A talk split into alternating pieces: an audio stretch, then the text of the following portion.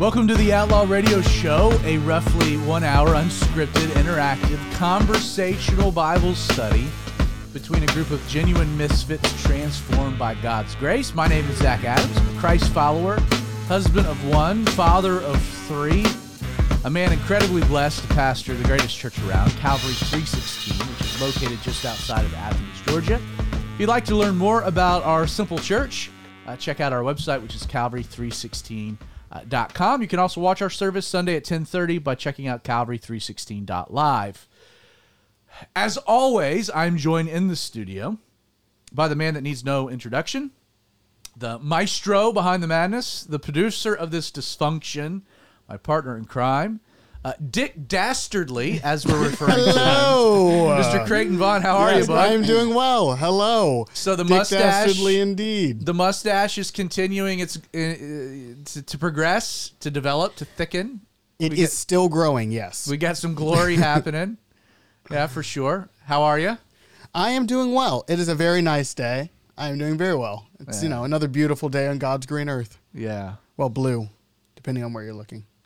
Yeah, yeah. He he he's happy because he went on a date, but that's a whole nother topic that we won't get into, right? Yeah, let's not just start. Do you have to? Let's- This is why don't tell you things, Zach. shouldn't have said My anything. He's You shouldn't have said anything. He's real happy Till because he's like, I. I actually did go out on a date with a real human female. Yes, a And human it feels female, great. which is important. The sky was blue today. The breeze hit my face in a way like it typically doesn't. I don't know if it'll work out or not, but man, I feel good. There is hope. Yeah, the hope is that she doesn't watch this. Right. Well, My goodness. okay. I'm well, it- it's uh, you know, it's it's my fault otherwise. So we actually even haven't talked about any of this, but I just thought that'd be a really funny way to uh to segue. No, I Uh, Creighton, appreciate it. Explain to the audience the interactive nature of the Outlaw Radio Show because it's a it's a essential component. So, Outlaw Radio is interactive because I have a love life, and Zach likes to air it on the uh, podcast so that you can interact with it. You have Um, very little love life. and yet, it comes up a weird amount. It's true. No, That's very um, true. You telling me? You tell the the, the You haven't single every intro- Oh my time. You gosh! haven't oh, been introduced Oh my yet. gosh. My bad. The peanut gallery over here hadn't even been introduced yet. Every time, Yup. man, you close it out with "He's Yeah. single, ladies." Yeah. So anyway, Yeah. um, no, we are on YouTube and Facebook. Um, there's a comment section to your right.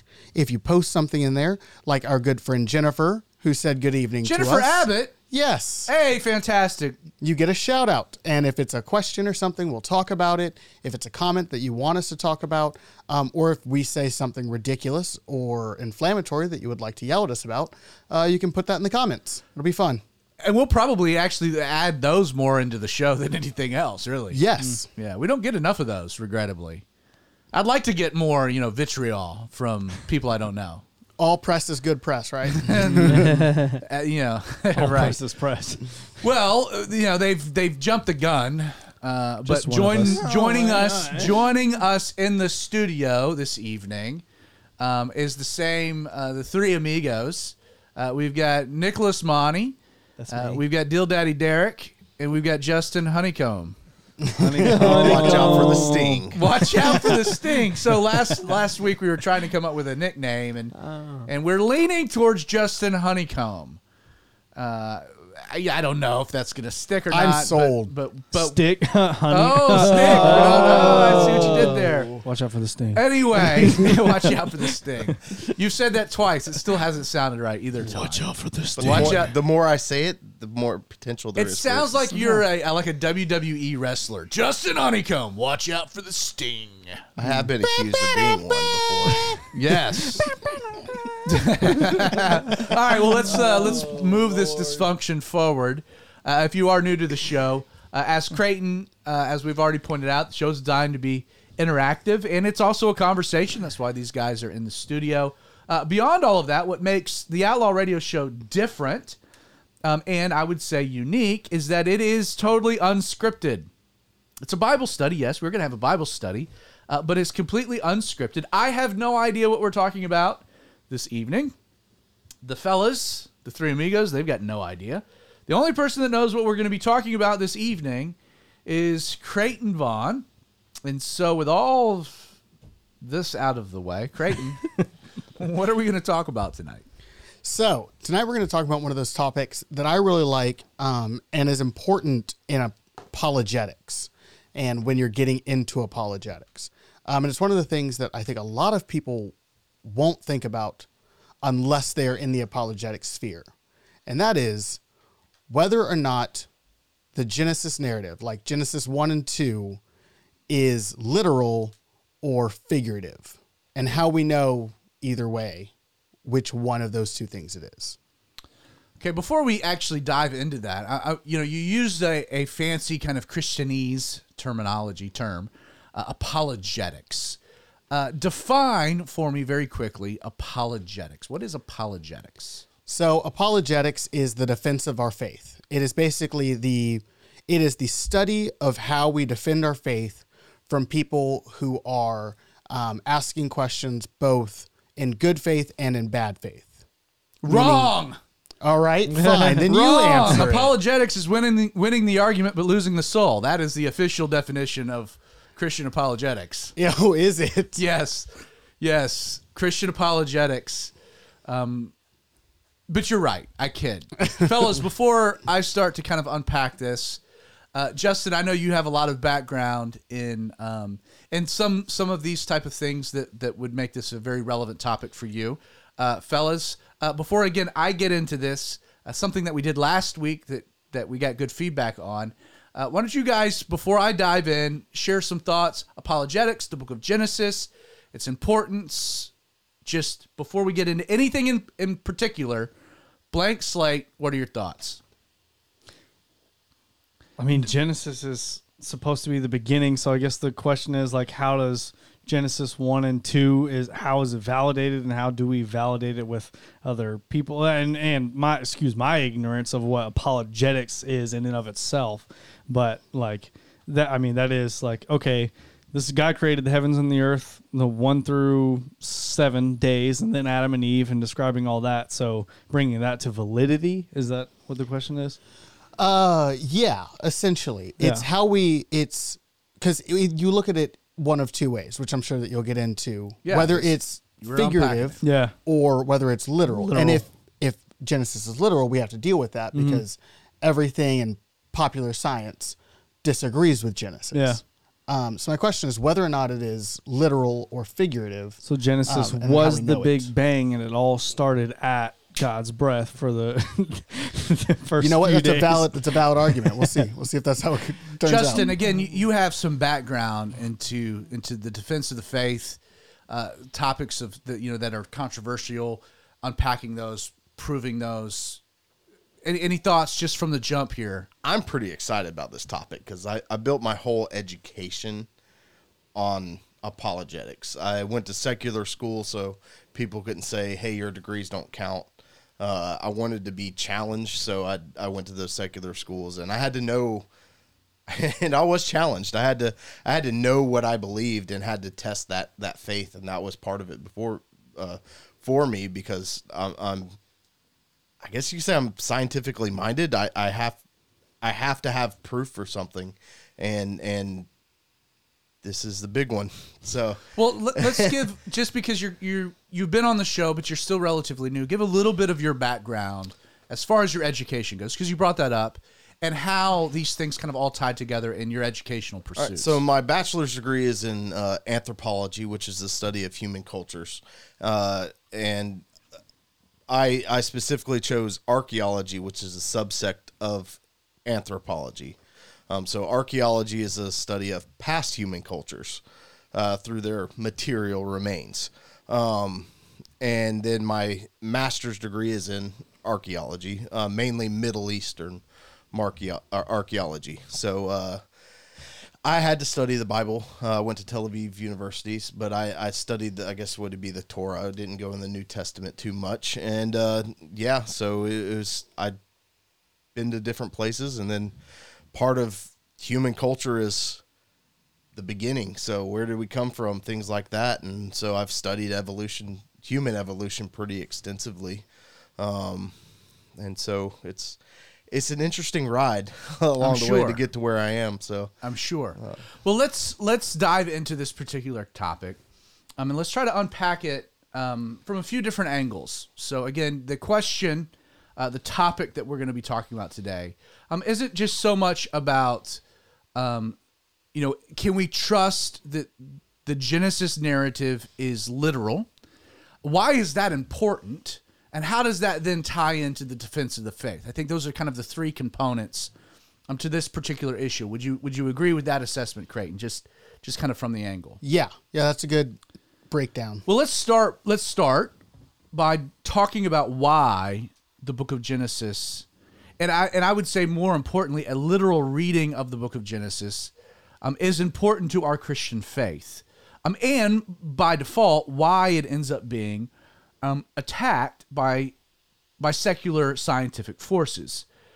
Um, to begin with, the Book of Genesis makes several claims of fact um, that that run counter to the scientific consensus. For example, the scientific consensus is that the material universe um, is eternal, that it's always been, and that it has gone through various phases of, of evolution um, by which we are here, whether it's uh, dark matter, proto matter, the Big Bang, our universe kind of spontaneously, you know, exists. Uh, over time, planetary alignments, the development of life on Earth, uh, the the existence of life, the the development of life, the the evolution of life, uh, how humanity came. I mean, what what it's taught in the secular institution. I would even go back even further than the secular institution, just just as far as higher learning or the universities, but high school, just taught in high school. The theory of evolution um, seeks to uh, present a scientific explanation for the the material world and the existence of life and humanity, apart from there being a God. It is uh, again secular. It is godless, and it is seeking to provide a, a scientific explanation um, that removes the Book of Genesis. Again, the reason that the Book of Genesis is important and attacked in the way that it is is that if you remove the Book of Genesis from the Bible, you really don't have the story of redemption. And I know that might sound for for the novice kind of kind of odd, but but but roll with me here. You know, uh, the big the big character of the story is Jesus. Like that's where it all kind of culminates. Jesus, uh, God, becomes flesh, dwells among us, remains sinless, dies an unjustifiable death, ends up being uh, atoning for our sin. He's the, the the mechanism by which we're saved saved from sin. But without the book of Genesis, like you have no context for what sin is. Uh, how did this problem develop? Like the book of Genesis seeks to answer. It is the book of beginnings. It is the beginning of all of our theology. Uh, there is no uh, there is no theology developed within Scripture that doesn't have its origin um, in the book of Genesis. From salvation to atonement to redemption to the sacrificial system. It's interesting. You know, we, we talk about the law, right? The law you know, being that first big revelation of God to men. What's what's crazy is that when Paul is writing to justify this the, the gospel of grace, uh, he goes through the law back to where? He goes back to the book of Genesis. Like you read through Galatians or Romans, uh, some of Paul's quintessential letters developing this theology of grace, he's always scripturally going back to the book of Genesis as his biblical basis for what he's articulating on all kinds of topics. You know, the the you know, he he he's talking about the priesthood. Does he go back to, you know, Aaron? Does he go back to the Levitical line? No. Where does he go? When he's talking like the author of Hebrews goes where? Genesis. We go back to Genesis. We go back to this crazy character Melchizedek and his interactions with Abraham. And we're talking about like the idea of giving a tithe. Like where does the idea of a tithe come from? Uh, is it the law? Now, the law has a lot to say about the tithe, but no, the tithe originates when Abraham of the spoils tithes a 10% to Melchizedek. That's the origins of the tithe. The idea of the, sacri- the sacrifice. Like where is the, where's the concept of the sacrifice, the importance of the sacrifice in atoning for sin? Um, yeah, no doubt it's mentioned in the law, it's developed in the law, but, but where does it originate? It originates in Genesis chapter 4. You know, where like why is Cain and Abel, you know, coming to make an offering? and why would God accept one and the other? And and how is all that? You know, like there's a there's a constancy within theology, um, again that the law no doubt builds on, but it's all rooted back, you know, the Abrahamic covenant, uh, the idea of the promise of a savior, the development of the Hebrew people, like all of like if you don't have the book of Genesis, none of the Bible really makes any sense. Okay, so Jesus came to atone for sin. And, and, and okay, how about this? Why is it important for Jesus to be born of a virgin? Well, you go back to Genesis 3 when God makes this promise in the midst of these, these curses where he's where he's telling the consequences of sin to the man and he's telling the consequences of sin to the woman, labor and childbirth. He gets to Satan and he's like, I'm going to send a savior, the seed of the woman. You'll bruise his heel, but he'll crush your head. Like he will be the ultimate remedy to this problem. It's the first messianic reference. Um, why the Hebrew people? Where you go to this division of, of Isaac being the son of promise and Ishmael. The battle between the flesh and the spirit. That whole concept that Paul writes about extensively. The battle between the flesh and the spirit, when Paul talks about that, he points back to Abraham and a son that was provided by faith, a miracle, a work of God, Isaac, were there in their old age, and, and Ishmael, where Abraham took uh, control of the situation, tried to speed God's plans along on his own. Beyond that, again, the book of Genesis, aside from just making scripture make sense, I'll throw another one out Enoch. Like Jude talks about Enoch. You'd be like, I have no, like, what are you talking about? I mean, half the time we're still like, what are you talking Right. about? But when apart from? I mean, the book of, without, imagine again, I, I, I will say from a practical, like illustrative standpoint, you know, if you, if you jump to like the third Lord of the Rings book, you know, or movie, without the first two, you would be completely lost. Like, like at no point would the movie make any sense whatsoever. You have to have all three. The book of Genesis establishes this this bedrock by which the rest of the Bible uh, builds upon, which is why it's attacked the way that it is. Because if it's true and if it's literal, well, then there's major implications. If we can erode trust, uh, you know, if, if we can if we can attack, uh, splinter, um, disrupt people's confidence in the book of Genesis, well, then it's the foundation upon which the rest of the house sits. If the foundation is damaged, the foundation crumbles, uh, there's no house upon which it stands. Instead of it being a rock, now we're on sand, and we have major, major complications, major issues. Uh, even down to like you know the existence of of the spiritual realm. Um, that we have Satan, Lucifer, we have these cohorts of fallen angels and demons, like the spiritual dynamic. Like without the book of Genesis, we have no context for that whatsoever. Um, you know, it's it's not relatable. It's not even understood. Again, the book of Genesis very central, which is why it's attacked uh, the way that it is. So it's important. It's not only important just by which uh, it being the foundation how we understand the Bible, but the book of Genesis is important by which by which I think we make sense of the world around us.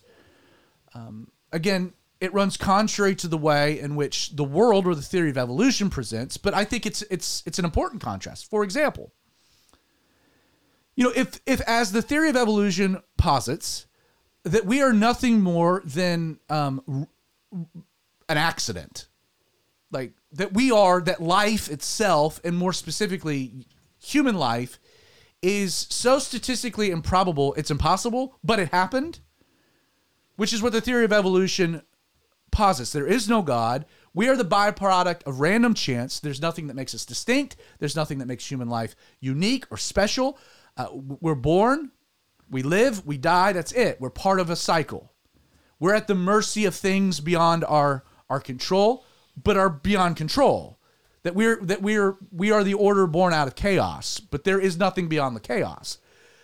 Um, and such an outlook where you remove God from the origins of, of humanity or the involvement of humanity, you're left like Darwinianism presents the, the, the framework by which you get all kinds of really terrible human institutions, um, justifying all kinds of atrocious acts. Communism, the atheism, the removing of God from society, the worship of the secular state killed 100 million people in the last century. You created a theology where there was no value in human life. This is about the survival of the fittest.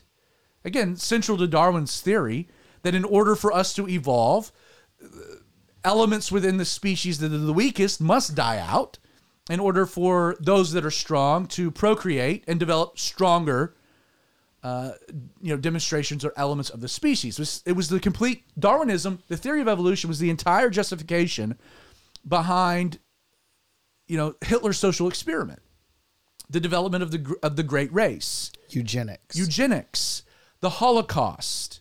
Um, in order for you know the Third Reich to emerge and this utopian society, the Jews who had been detrimental, or at least presented that way, had to be exterminated, and any components that would that would erode that. You know, I, I, one of one of my favorite TV shows. I, I wasn't a big fan of of, of kind of how it all ended up, but A Man in the High Castle is a hypothetical story. It was an Amazon, show, but there was an alternate universe in which Hitler won. He didn't die. The Allies lost. America gets divided between um, on the West Coast, you know, the the Empire, you know, Imperial Japan.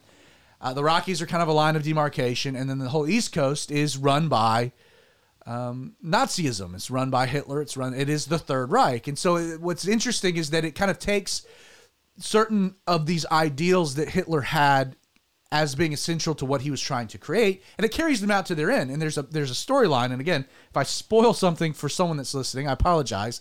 Statutes of limitations have passed, but like one of the main characters is like very high up in the Nazi party, and his son, who is a diehard Nazi, um, who's a teenager, finds out that he has this incurable disease, like this genetic def- defect. And his dad now immediately starts going into a planning mode in which how can I like protect my son, you know, from from what would be required because he's got a, a genetic defect. We've got to eliminate that for a superior race. And then what happens is that the son ends up turning himself in because he's believing he's part of a higher ideal. And then the funeral that they have is the creepiest thing ever because it's not the celebration like he's dead. It's the celebration of how his life uh, benefited the collective whole. Again, just a very warped sense of humanity, but it's humanity void of God because it discounts what we're told in the book of Genesis. Like the book of Genesis has repercussions because if there is a God and that God was was pitifully involved in our creation, like we are created, we didn't evolve, we're created, and thus there's intention, and, and it's not, and that He wants to be involved. Like there's ramifications. The book of Genesis says that humanity is not just part of creation, but is placed unique from creation and dominion of creation, uh, distinct in the fact that we are created in the image and likeness of God, which explains why we have, uh, uh, you know, kind of a triune nature a trichotomy as opposed to the rest of the animal kingdom that there's part of us that lives forever that we have a conscience. Very interesting. Again the book of genesis provides explanations um, for what we see scientifically. Again justin you can probably speak to this but like you know there are some really crazy anomalies we see in the physical world. Um, things that don't make a lot of sense. Um, even evolution in its best still like the, the way that the way in which we have like she's uh, like shells on the top of the Himalayas, it's, it's unexplainable.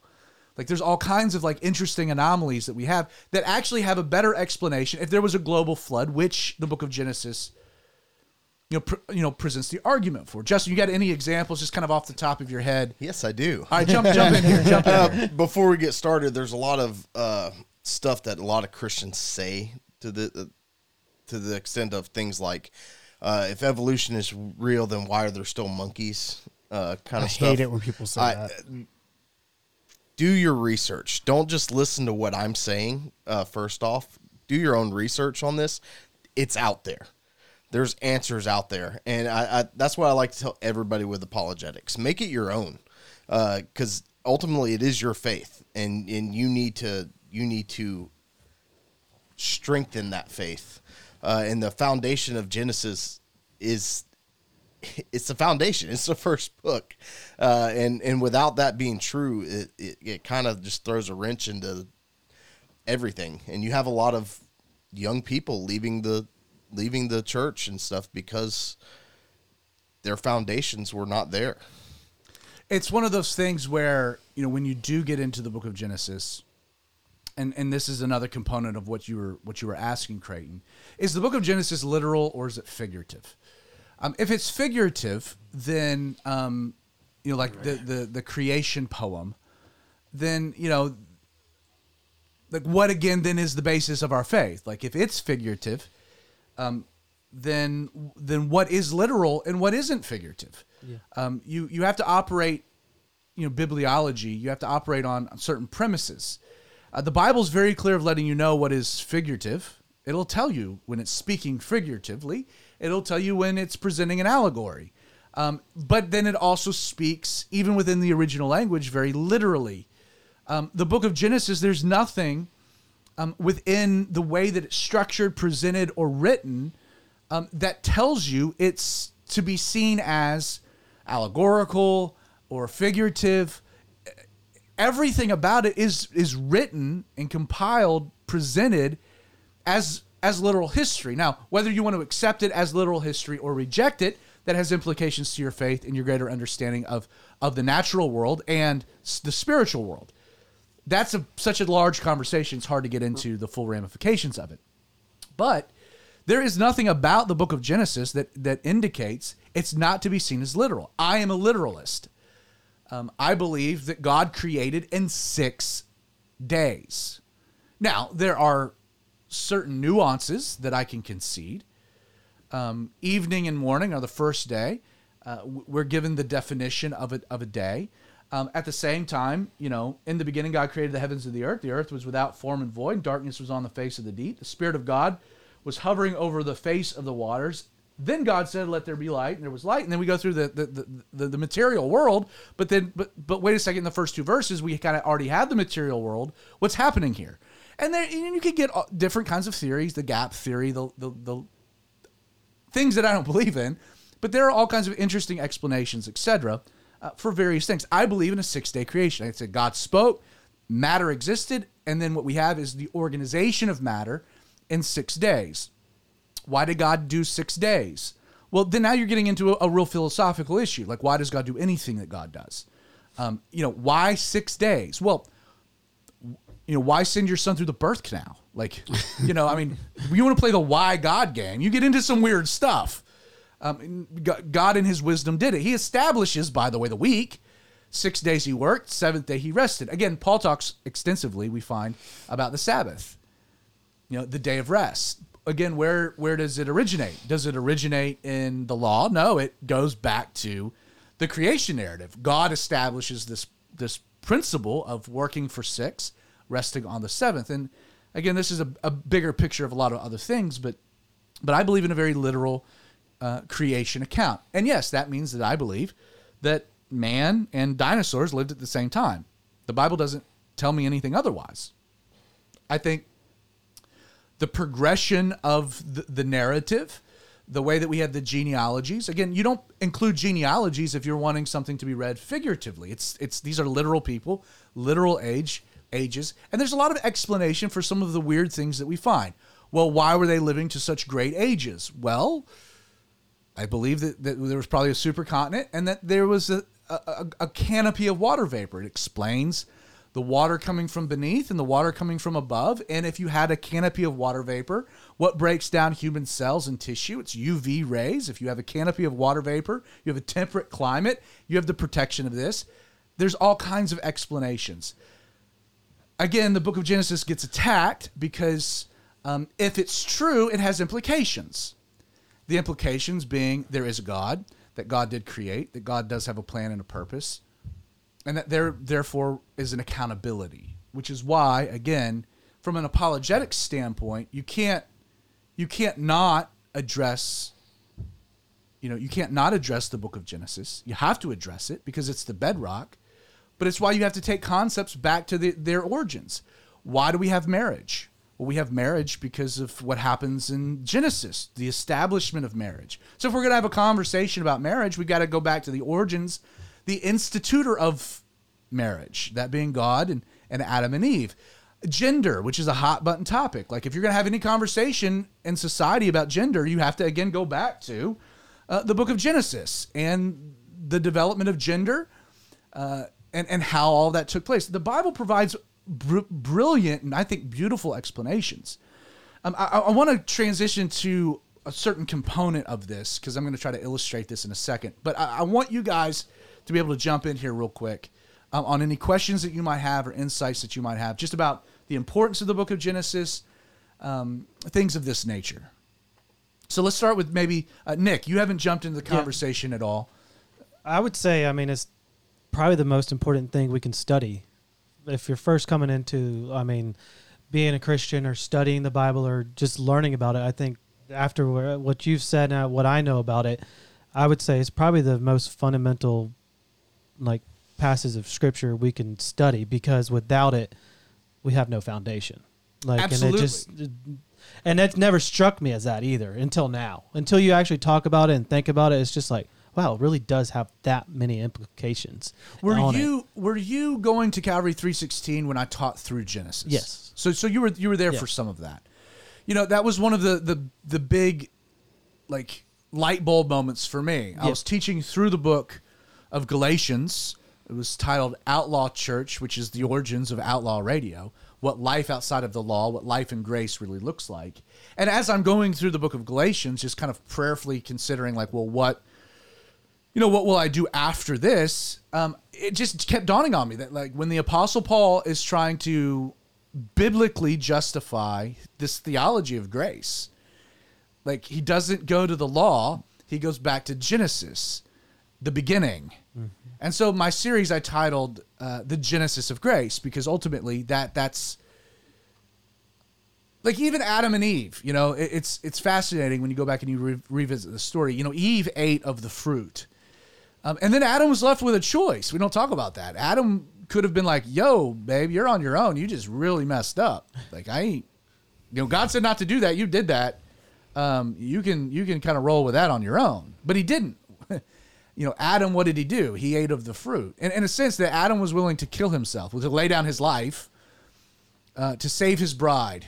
You know, so that his bride wasn't alone. And there's a picture of Jesus there, isn't there? Like the that Jesus was willing to lay down his life to, to become sin to save us in our sin. You know, again, uh, they're just all throughout the book of Genesis. It's just grace and grace and grace and grace and grace. Again, Abraham is called out of Ur of the Chaldeans, uh, not when he was righteous, not when he was good. He was a, a, a pagan, godless um, Gentile. And yet God picked him, chose him, called him. And then the story of Abraham, who is the father of our faith, is about more of his failures than his successes. but what made him righteous? He believed in a promise, the promise of a savior. Again, the book of Genesis, without it, we don't we don't really have much. No, we don't. Again, which is why I think, you know, if you had to pick one book of the Bible that gets attacked more than any other book by the secular world, that the number one on the list is the book of Genesis. Yeah. Without question. You want to go with number two? Anyone Revelation. Uh, no, I don't That's what think I would Revelation. say too. But I don't think Revelation. Probably Matthew. You're close, and I'm not going to go with Matthew. No, no, seriously though, from an academic standpoint, uh, the the book of the Bible that, that gets attacked in Leviticus? academia more than the book of Genesis. oh, in academia, probably Kings or something. the book Romans. of Daniel. Daniel. Daniel, uh, and and it's and it ties into the book of Revelation, but Daniel half of it is all prophetic. yeah, and and and it's interesting that that Daniel has prophecies about the end that are very specific, very radical, but then he has prophecies that we've seen fulfilled and the detail in which he presents them. You know, if you don't destroy the book of Daniel and you accept it as is, then as a secular individual, as someone that's got like you have a big problem. Like, how does he describe these things apart from the supernatural? So again, the book of Daniel gets attacked like it like it does. Derek, what what are kind of some of your thoughts here, uh, just about the, the topic and kind of where we're going here? Yeah, I mean the thing about Genesis is that, like we were saying, it is the foundation. So if there's no foundation and Genesis isn't true, then you can just discredit everything else.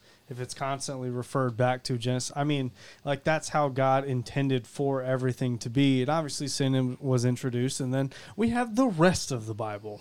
But like, it's so constantly referring back to that Like it would make sense that you would tear that apart first because that is the foundation. That's the base of what we base everything else off of. So that makes sense. But Nick, being in construction, if you want to destroy a house in a hurry, Yeah.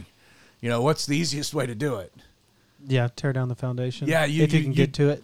yeah, you attack the foundation. oh yeah. you weaken the foundation. You weaken one spot of the foundation, the whole house is probably going down. the whole house is in trouble. Which is again why we have to defend the book of Genesis, which is why it's important for us to trust that what the book of Genesis is saying is true, and not just trust it blindly, but because of how a brilliantly it's written and how brilliantly explains what we see, and how I think easily def- defendable it is. Another thing to think about that is construction. You don't build a house on sand. That's right. You, build have it to on have a foundation. You uh, you have it on stable ground, and that's what you were just saying. How defendable it is. So it's a strong foundation Uh, imagine the- strong ground. imagine the Bible with like without the book of Genesis. So like the first book of the Bible is Exodus, you know? Oh wow. And it's like you open up Exodus and you have th- this group of of this ethnic group living in Egypt in captivity and slavery. Why are they leaving? Like I mean there's like like you have so many leaving? questions. It would be like you know not having the gospels and just getting to the book of Acts and you're like, "Well, wait, what?" like Huh? Who is this Jesus guy? yeah. You know, Why Just- does this Saul guy hate them so much? yeah. um, the beginning. You got to have the beginning. Justin, wh- you want to add something? Uh, yeah, uh, C.S. Lewis, uh, always my go-to guy. Uh, he said, "If the whole universe has no meaning, we should never have found out that it has no meaning. Just as if there was no light in the universe, therefore no creatures with eyes, we should never know that it was dark. Dark would be without meaning. You have to start at the beginning to know." Just like we were talking about before, the foundation, where does sin come from, things like that. And and to establish from my point is a lot of science behind genesis. Where's the evidence for it? If this big enough thing happened there should be enough evidence out there to, for me to say yeah this, this this happened. You know what i mean? Uh, Absolutely. and, and and I think there needs to be an established thing, and I think that's where apologetics comes into play. Is it's not a lot of people take it too far, and they do argue to the point of making people angry and going away from the faith. But I think it needs to be established for people. A lot of people I know, if you don't show them scientific evidence for something, they're not they're not going to believe. Oh, the Bible says so. That's why you should believe it they want to hear the Bible says this. Here's the evidence to, to prove that, and, and that's why it's important to study Genesis and study apologetics from that aspect of things. In, in my opinion, Let me, uh, Creighton, you wanted to say something real yeah, quick? I I totally agree because I I really like biology. That was my thing growing up was biology, um, and I totally agree that like when in certain circles you have to be able to back up your faith with like secular science so that like people aren't just like ah like if somebody were to tell me that i don't know the quran said that we all came from a meteor striking the earth a billion years ago i'd be like oh cool. Like i don't care. What do you mean? It's the quran. I don't care. Like if you could show me a picture of the meteor it might change my mind. Um, but like if I don't care what the Quran says, which I if we're trying to reach the world, a lot of the people of the world don't care what the Bible says. right? Yeah. And then You know I coming mean? coming from a historical standpoint, just human culture, there should be stories that line up with what the Bible says. These big mm-hmm. events happened. Mm-hmm. Guess what? There are. There are extra biblical stories of things that match up pretty close. Global flood is an easy. Global example. flood is an easy one. I mean, when there's the, some. when the They sun had to- stood still in Joshua. Mm-hmm. Don't I wouldn't. No, is that one hard to? Well, I thought that had, was a thing. Well, that's the book of Joshua. We're talking about Genesis. to What about the start chariots But, uh, like, across the- the, sea when they found like the chariot? I wouldn't even go stuff? that one. That that one's subjective. There's not enough evidence. I mean, it'd be cool if they We found can stay with Yeah. the flood. Let's Yeah. go back Flood- to the the flood. flood. Stick with the flood. That one has the Yeah. most evidence Yeah, that one's got a for lot. geological, historical, everything a genomical i don't know how to like the diversity of species it it all goes back to the flood because it's, it's kind of hard to prove the garden of eden because it got wiped out. You know uh, but you know there's stories from everything from you know you, the, the the standard one of the epic of gilgamesh. Uh, it's it's it has an ark or somewhat of a big boat and a giant flood but there's one from the uh, uh, a tribe in in Australia, uh, the Woonan Woonam. Yeah, you said that right. Yeah, I did. Gesundheit. Don't don't butcher that one. One of my favorites though is uh, out of China. Is uh, the uh, the Miao people. Uh, the uh, we know them as the the Hmong uh, people here in the states, southern China, northern Okay. Vietnam, and stuff like that. They have a story uh, of a great flood. A man and his his three and his a man and his three sons. Uh, the man's name was Nua. Uh, Pretty and- close. And then his his wife, uh, their sons Lohan, Loshen, and Jahu. I can Uh, see where you so, would get that. You know, It's and one of he- my favorite he built, dishes. He built a big he built a big wide boat, and uh, family, animals, and birds, and he sent out a dove and stuff. Let me let, let me Wow. get Send out a dove and stuff. there there are there are all kinds of directions that we could go Oh, with yeah. this conversation about you know this shouldn't I Creighton, I think your your question was more from the macro and not from like like let's let's now take the rest of the episode and get into the minutia of like different validating points of the book Right, of Genesis. minutia's fun. I'll come back Yeah, in a week me, of let me- research. let me give two broad examples of how I think the book of Genesis um, is useful. I'm going to start with more of the academic or the philosophical, um, and then I'm going to get to the more very practical, like ways that apo- like within apologetics, how can we use the book of Genesis? Um, I, I think the book of Genesis, like you don't have to go any further than the first verse. In the beginning, God created. Really, you can stop there if you'd like. Like, what is what is philosophically unpacked and articulated in and and, the, and that and those few words is deeply profound.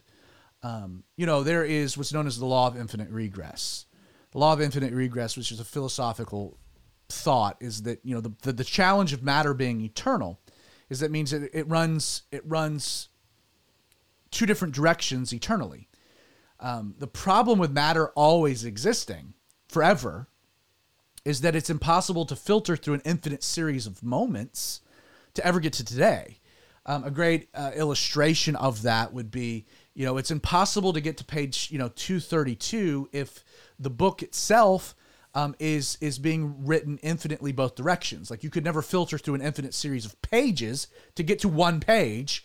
Uh, or, or as it's as it's illustrated, is probably the easiest. It's impossible to jump out of a bottomless hole. Like you, you have to you have to reach a bottom in order to start. Um, in the beginning, so the Bible immediately affirms a beginning, a starting point. God, which then affirms that in the beginning God already was, which uh, philosophically um, the law of infinite regress demands what is known, and, and this is going to be a kind of a loaded term, an uncaused cause. Meaning, by definition, um, the universe demands a cause that set everything into motion that could not have been caused. Um, it's why we kind of get to the Big Bang, that, you know, just, you know, boom, everything kind of spontaneously came into, into existence. And then logically, it's like, well, then where did that come from? Like, wh- what started that? And you start working backwards, and you get to a point where there's no explanations um, within the scientific community. Biblically saying is you can say, well, I mean, I can tell you how the Big Bang happened. God spoke, and bang, it happened. That philosophically, you had to have an uncaused cause. You had to have something outside of the of the system, something that's eternal, something that is is independent, that is separated. God in the beginning there was God. God was, God is. He's the Alpha, the Omega, the beginning, the end, the first, the last. He's always been. And he started this thing that he spoke. And again, what is the Genesis? God said, Let there be light. And there was light. God created all things out of nothing. That God is the originator of all things, this uncaused cause. And so when you're having a conversation with individuals, with people, and, and you're talking, you know, philosophically, you're in academia. You, you get into the, these root issues. Well, wait a second. If evolution is true, like let's get to the bigger questions. That means matter is eternal, but how can matter actually be eternal? There has to be fundamentally a beginning for us to even be in the moment we're in. And the Bible actually answers that question, whereas the, the theory of evolution doesn't. The scientific community doesn't have an answer, but the Bible provides one. In the beginning, there was God. God uh, was not created. God was. God is. There has to be an uncaused cause for anything to be from a philosophical standpoint. I know that gets that gets weighty, that gets heavy. That's all in the mind, and that's true. But we can use the book of Genesis to argue and build cases um, in in the the realm of intelligence and knowledge. In the beginning, God. And, and God just wasn't there. God was actively creating. That's what the Bible says that God created. Now, again, does God use natural processes? Sure, he, he created them. You know, do we find uh, adaptations within the natural world? Sure. Um, is is micro? Do we see evolution happening on a on a micro scale? At, there's no question, without a doubt. God created species, and then using these biological processes that we can witness, we have the development of all kinds of different animals within those individual species, depending upon where they end up geographically and, and, and how they would need to adapt accordingly. God created. But that tells us something about humanity that we are created. And that has an implication. Because if there is a creator, then there is a, a moral lawgiver and there is an ultimate account uh, like uh, like we're ultimately accountable to something beyond ourselves. Like i'll segue to a very practical thing. Again apologetics using the book of genesis in a conversation with an unbeliever. You can get into all these type of things. And i have found i think ultimately they they end up proving fruitless you know, you're sowing seeds when you when you're when you're using the book of Genesis and you're arguing from an intellectual standpoint. You know, you're challenging scientific norms. A person a person has to embark on their own quest, like Justin was talking about on his own. Someone's got to be skeptical, uh, challenges the norm, and then actually um, embarks on a quest for truth on their own to try to be open minded to it all. And I will promise you, if you go out and you study these things, uh, you seek, you'll find. Uh, the Bible provides way more rational explanations for what we see in the natural world than than science does. And we're told to trust the science. But you know one of the great things I think about the pandemic in the last 20 months is we've we've been shown how how stupid scientists are and how they manipulate data and how they have agendas and how they're not always actually articulating the truth of something, uh, but they're trying to push, um, you know, non-scientific ideals. And we've seen that. So trusting the science. But but I, I think this is important with the time that we have left. When you're talking with someone you know you can use the book of genesis to get like to deeper explanations for what people go through in the moment. It's like when a person is like when you're talking to someone and i'm using the book of genesis is like do you not sense that there's something wrong with you yeah, I do. Like, I think people have a, a built-in understanding of like, you know, I, I do want to live a certain way. I just don't do it, and and and the way that I live isn't good because the the results aren't. Like, I I, I have a fundamental awareness that I hurt people I don't want to hurt. I do things I don't want to do. Like, I'm flawed. Something is broken. Something mm-hmm. is broken. Now, now, what's what's interesting is is science doesn't provide you an explanation for for what is broken. It doesn't define it. It doesn't explain it.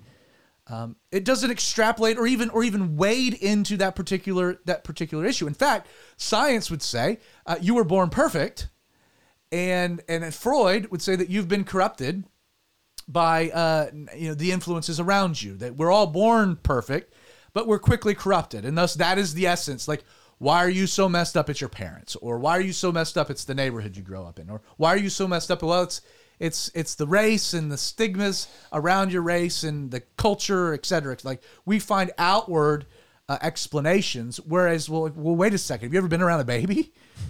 Like a baby's the most selfish broken thing around man. Like like and to me i you know if you've ever heard me preach there's a, an illustration I use often. It's like, um, like what do you find to be easier to do, uh, the wrong thing or the right thing? Like, guys, let me ask you, what is easier to do, the wrong thing or the right thing? Yeah, Wrong wrong, thing. thing. Right through your experiences in life. Uh, it's it's a lot harder to do the right thing than it is to do the wrong. You contemplate doing the right thing significantly more than you do the wrong The thing. wrong thing, let's just maybe say it like this: the wrong thing comes naturally, right? It's the first thought. It's the it's the natural it's the natural thought. Like you don't have to teach a kid how to lie. They, they they're naturally pretty good at it. And in fact, as a parent, you have to teach a child how to tell the truth and the benefits of telling the truth. The lie's easy. The lie comes natural. The lie's quick escapism. But it's like, well, well, then what is the explanation for that? Like, why are we born, or why do we have this natural tendency to do the wrong thing versus the right thing? That's a basic human experience. It's a relevant human experience. Science provides no explanation for it all. And then you can add, well, well what is a remedy? Do, do you better yourself, or, or can you be bettered? And where do you find the the ultimate explanation and the answer? Well, you go back to Genesis, and it's like, well, you know, there's a very real temptation to submit and worship our Creator, or to seek to be our own Creator, to be our own God, to be our own authority. And you can go back to the book of Genesis and say, you know, Adam and Eve, they had this dynamic, they had this decision. It's very relatable, isn't it?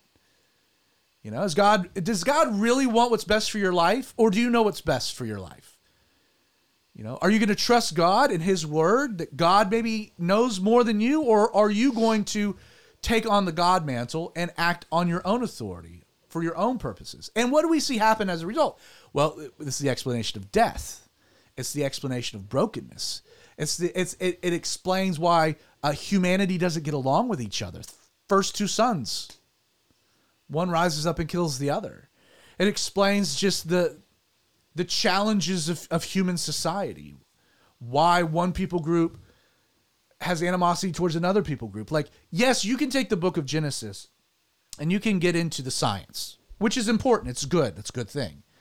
But I think deeper and and to your question, Creighton, um, you you can utilize like the book of Genesis is important because um, it explains the human condition and it points us to the the remedy to the human solution. And that is that apart from God acting to save us, we're screwed. Yeah. And the book of Genesis establishes that, and then the the rest of the Bible builds off of it. Um, so again, I you know I, I tell people, you know, when you when you're when you're teaching through the book of Genesis or you're using the book of Genesis, like you can get way lost in the weeds on the science. And sometimes if if that's the audience, go for it. But what makes it more relevant is that it just it explains humanity. It explains people in a way that science doesn't. In a way science struggles with. I mean, Freud's theories were considered to be the golden rule. They are very much challenged and in question today. Because they they the explanation didn't carry forth into the long-term human experience. And so we're back to square one trying to find out an explanation, trying to find out a reason, trying to find out a remedy. I'm broken. How can I fix this brokenness? The book of Genesis explains it and then sets you on a journey for, for the remedy, which is why, again, I think it's such an important book and it's attacked the way that it is. You guys got anything? Yeah, I think the beauty of Genesis is that no matter how much science can back it up, it still brings up the question of choice. Like even from the very beginning, like he, God gave Adam and Eve a choice. He was like, "Eat of all these fruits, eat of everything in the garden, except this one tree." It never was he like, "You are to serve me, you are to worship me, and only me." He from the very beginning, he always gave them the choice. He's like, you can worship me and serve me, but you also have the choice to do this. And so, no matter how much the science will back up Genesis or not back up Genesis, whatever, you're still left with the choice to believe like this is the absolute truth or it's not. Yeah, it's absolutely. At the end of the day, no, you're, you're spot on. kind of human nature. You got talking about Revelation. You, you know, at the end, gonna fight God. They'll see him. They're still gonna try and fight him. yeah, Right. even, even, I mean, I mean, there's no more evidence that you can ask for Right. Yeah, than no. Jesus riding on a white horse in the sky to be like, oh, maybe there's some truth to this. Like, Maybe a little. No, maybe a little. The clouds are weird this year. It could have just been something. Should have Yeah. been a Nick, you know, just kind of from from your standpoint, you know, you, you don't exactly. One of the things I love about you is that um, you don't really wade into these things very much. Like you were at a point of brokenness, and and Jesus spoke to you, and you gave your life to him. Like it was a very simple thing. It was like I, don't, I don't need to. I don't. I, need, I don't need answers to all these questions to know I'm messed up, and He can fix me, and that's what I want. You know. For sure. Just like you said in your closing, that you can search all day long for an answer. You're never going to find one to better yourself other than diving in God's word and submitting yourself to Him. Because that's the only remedy I've ever found. And I tried many ways to do it myself. You got anything else, Justin? Uh, I guess some shameless plugs on places they can find info. Do that. Throw, throw out some things. Yeah.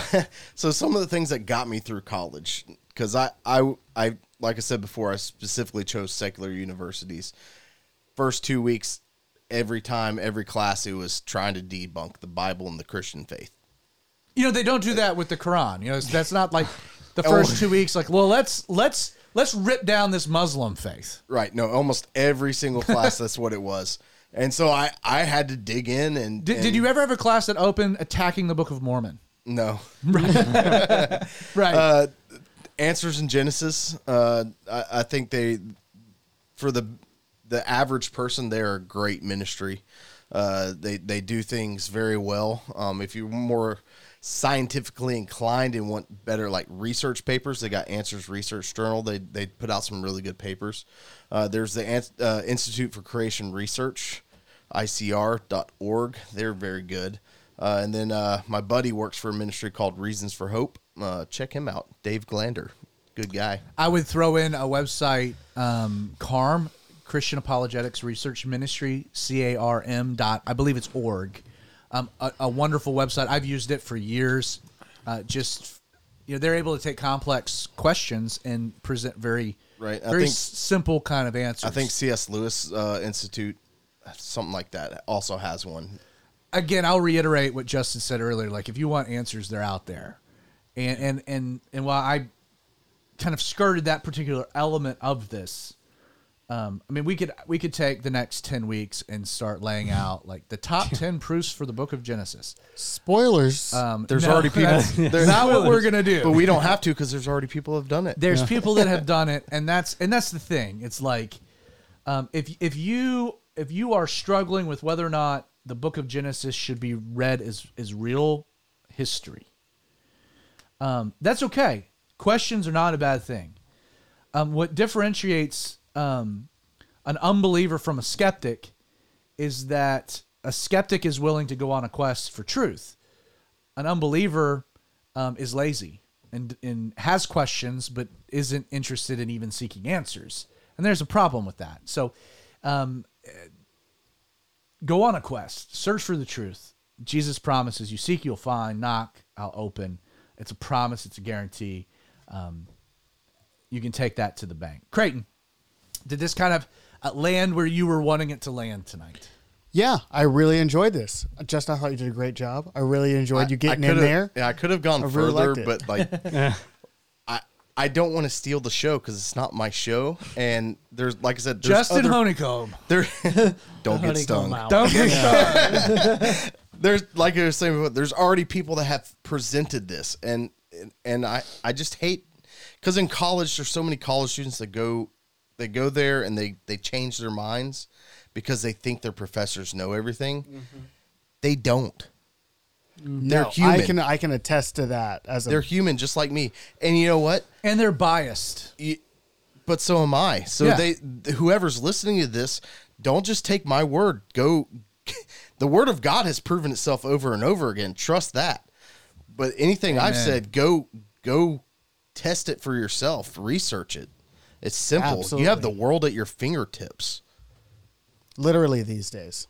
So we nailed. We, we we landed where you wanted. Yeah, man. Nick, you got anything else? I'm good.